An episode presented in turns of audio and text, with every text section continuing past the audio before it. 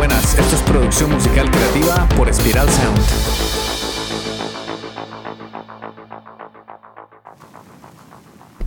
Bienvenido, bienvenida. Este es el podcast Producción Musical Creativa Spiral Sound. Soy Ciro Galvis y hoy vamos a hablar de la canción Copy of A del grupo Nine Inch Nails. Nine Inch Nails es una banda estadounidense de rock industrial fundada en 1988 por Trent Reznor. Él encabeza todo lo que tiene que ver con la banda. Es el principal productor, cantante, compositor e instrumentista. Reznor es el único miembro oficial de Nine Inch Nails y el único responsable de la dirección de la banda. Bueno, hasta hace unos años era el único miembro oficial, pero ahora apareció Atticus Ross, que ya lo veremos más adelante. Mejor dicho, hasta hace unos años Reznor lo acaparaba todo. Es interesante analizar este tipo de grupos donde el propio cantante cumple con muchas más funciones dentro de la producción musical. Además que él suele producir su música con sintes analógicos y una DAW, o sea que utiliza el estudio como herramienta de composición. Y si te pones a pensarlo, tú también cuentas con las herramientas similares a las que tiene Trent Reznor. Eh, tienes un portátil, puedes compartir una tarjeta de sonido e instalas una DAW. La DAW es el software que te permite producir música. Entonces tenemos recursos muy parecidos a los de Reznor. Por eso me gusta analizar ese tipo de grupos, porque también son artistas que se autoproducen, mezclan, masterizan, hacen de todo. Es lo que hoy en día nos va a pasar a muchos de nosotros como artistas independientes. La música de Nine Inch Nails tiene muchos géneros musicales que van desde el rock industrial, el hard rock, la electrónica y hasta el ambient. El grupo mantiene un sonido característico utilizando instrumentos electrónicos y muchas técnicas de producción en el estudio de grabación. Después de grabar cada nuevo álbum de estudio, Reznor forma un grupo de músicos para dedicarse a las giras y conciertos. Por eso, si ves varios conciertos de Nine Inch Nails, es bastante probable que los músicos sean diferentes, porque Reznor cambia la plantilla. A partir del año 2016 llegó Atticus Ross para ser miembro formal y permanente de la banda. Atticus ha colaborado con Reznor a componer y producir las bandas sonoras de las películas Social Network, la, película esta de Facebook, y la película de Disney Soul. Ambas bandas sonoras ganaron premios Oscars. Y la película de Disney Soul te la recomiendo, esa es buenísima. Y el sonido, la música es genial también, para que la veas y la escuches. Además de producir bandas sonoras junto a Reznor, Atticus también le ayudó a producir el disco y la canción que vamos a hablar hoy. Copy of A fue lanzada en 2013 como parte del álbum Hesitation Marks y cuenta a día de hoy que estamos en el año 2023, aquí celebrando el décimo aniversario de la canción, que cuenta con más de 12.800.000 reproducciones en Spotify. Casi nada, ¿no? La canción tiene una duración de 5 minutos y 22 segundos y el tempo es de 138 BPM.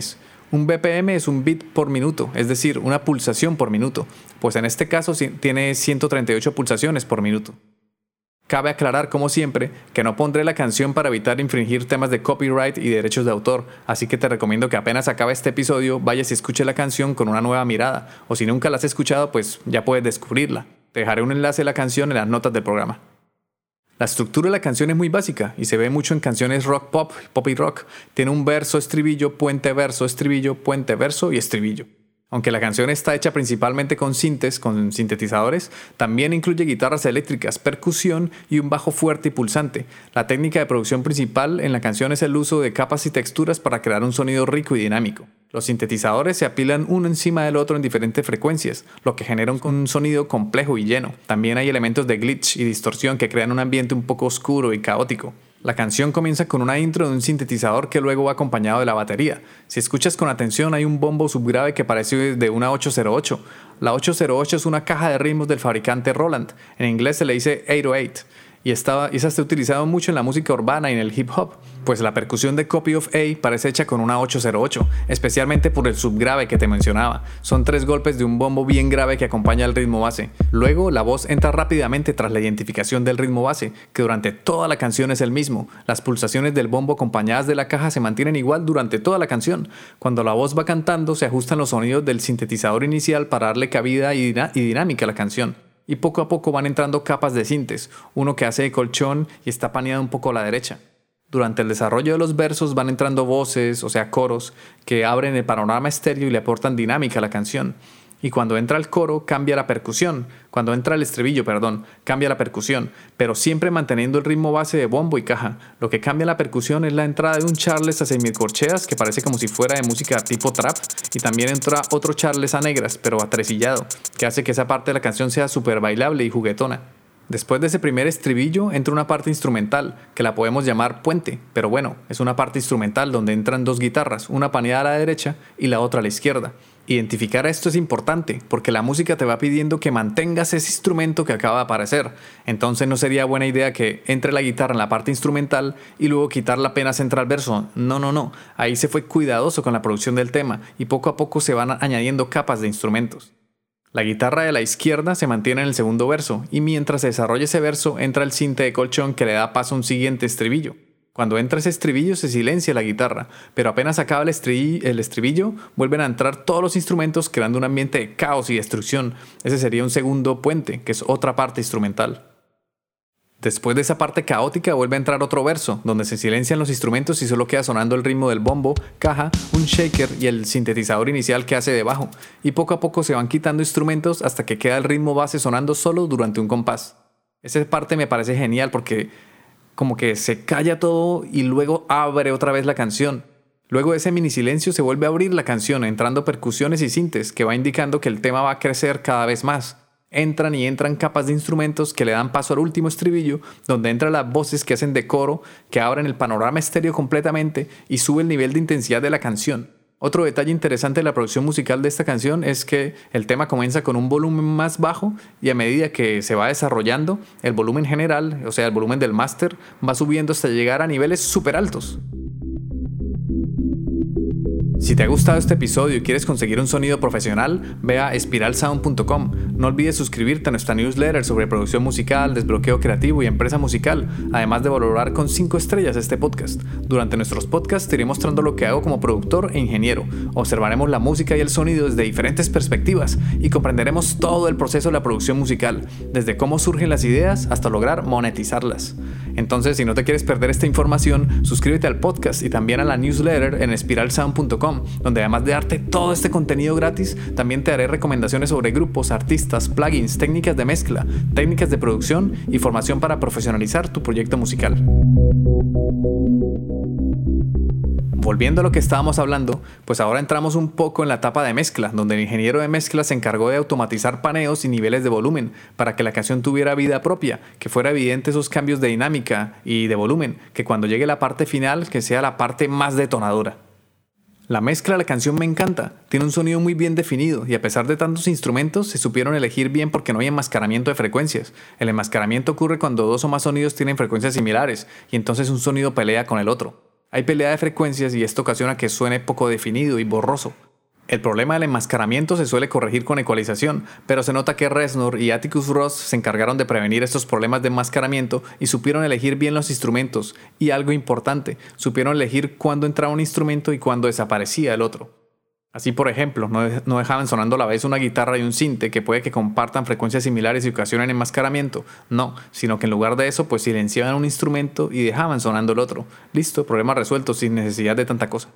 Como te venía diciendo, la mezcla de esta canción me encanta mucho porque por la dinámica que tiene. A pesar que el sonido del máster final suena súper comprimido, porque el sonido es muy contundente y comprimido, la canción tiene una dinámica que se va desarrollando poco a poco. La canción entra en una parte, comienza con una, dinámica mucho más suave, menos marcada, y poco a poco va creciendo, creciendo, creciendo hasta que llegue el último estribillo y ya es la explosión final. Cuando se mezcla una canción hay que tener en cuenta varios aspectos técnicos, pero también artísticos y musicales. No se puede mezclar solo viendo indicadores visuales y tocando botones a lo loco. No, es muy importante mezclar pensando en las emociones que se quieren transmitir. Por ejemplo, no es lo mismo utilizar un compresor que añada una coloración cálida a la canción, es decir, que tenga más sonidos graves, que un compresor que suene un poco más frío, que tenga más agudos. Aquí el ingeniero de mezclas tuvo que pensar en la intención y la emoción que se está buscando transmitir, lo que quiere transmitir el artista. Esta canción busca generar emociones de desorden y caóticas combinadas con un ritmo pulsante y, bailable, pues en esto tuvo que haber pensado el ingeniero de mezclas. Tuvo que haber pensado también en los plugins y los equipos de hardware elegidos, porque deben estar a medida para potenciar esas emociones que se buscan transmitir. En cuanto a la mezcla, los elementos principales de la canción se mezclan de manera uniforme, pero también hay algunos detalles interesantes. Por ejemplo, la batería y el bajo que están mezclados de manera que ambos elementos son igualmente importantes en el sonido general de la canción, y la voz de Trent Reznor se mezcla en el, en el, centro del sonido, va paneada en el centro, lo que la hace clara y distintiva, suena in your face, también está comprimida esa voz. Y lo que te había mencionado antes sobre el máster de la canción, pues que alcanza niveles de volumen muy altos, y esto se consigue con una mezcla muy bien definida en su espacio de frecuencias. Se deja que el bombo reine en el subgrave y que el bajo lo acompañe en el grave y se le asigne un espacio definido en el espectro de frecuencias a cada instrumento. Al momento de aplicar el limitador, cuando se está masterizando, pues si se tiene una buena mezcla que funciona, va a ser mucho más fácil conseguir niveles de volumen más altos, que lo que se consigue con esta canción. Tiene un volumen súper alto, pero a la vez la canción conserva esa dinámica. Ocurre que al masterizar solemos sacrificar dinámica por volumen, entonces si queremos que nuestro tema no suene tan comprimido y artificial, sino más dinámico, pues no vamos a forzar tanto el limitador, pero si queremos conseguir altos niveles de volumen, pues vamos a tener que forzar un poco más el limitador, pero sacrificaremos la dinámica de la canción. Listo, ya hemos hablado un poco más de la parte técnica y ahora hablaremos un poco de la parte cultural y social e, e histórica el contexto cultural y social de cuando se lanzó la canción en ese momento, la música electrónica estaba experimentando una resurgencia en la popularidad, y Nine Inch se encontraba en una posición privilegiada para liderar esa tendencia. Además, la canción trata temas como la tecnología y la identidad, que eran temas muy relevantes en la era digital en la que se encontraba el mundo, bueno, en la que se encuentra el mundo. Además de la producción y mezcla, también es interesante analizar el significado de la letra de Copy of A. La canción trata sobre la identidad y cómo la tecnología puede afectarla. En la canción Reznor canta I am just a copy of a copy of a copy. Everything I say has come before. Ahí dice, solo soy una copia de una copia de una copia. Todo lo que digo ya se ha dicho antes. La letra sugiere que estamos atrapados en una, en una, sociedad que nos fuerza a seguir ciertos patrones y comportamientos y que nuestra identidad en gran parte es una imitación de lo que hemos visto antes. También podemos interpretarla en el aspecto genético. Genéticamente hablando, somos solo copias de nuestros ancestros y a veces nuestras vidas se involucran en situaciones de las cuales no tenemos el control, como el medio ambiente, los genes y la crisis económica son mundiales. Es decir, somos un producto de nuestra sociedad, de nuestros genes y del medio ambiente. Todos somos diferentes de cierta forma, pero tenemos en común que nos imprimieron con la misma impresora de la vida. Y por último, ya para terminar, en resumen, Copy of A es una canción poderosa y compleja que combina elementos de música electrónica y también de rock.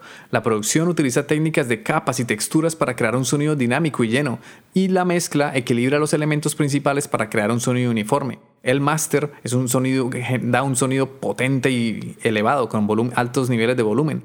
Y la letra de la canción trata temas relevantes y actuales, y es una muestra más del poderoso mensaje social y cultural que caracteriza a Nine Inch Nails. Espero que te haya gustado este análisis musical. Nos vemos en el próximo episodio y si tienes alguna sugerencia también de algún artista, grupo, canción específicamente que quieres que analicemos aquí en Spiral Sound, pues envíame un correo a ciro.spiralsound.com o déjame un comentario aquí en, en el podcast y con gusto lo analizaremos. Un abrazo y nos vemos en el próximo episodio. Chao. Este podcast ha sido realizado en el estudio de Spiral Sound. Puedes escuchar todos los episodios en Spotify, iBox, Apple Podcasts o en tu aplicación de podcast favorita.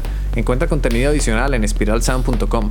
Te habla Ciro Galvis. Gracias por escucharnos, por dejar tus valoraciones de 5 estrellas y por compartir este contenido porque así ayudas a fortalecer la cultura.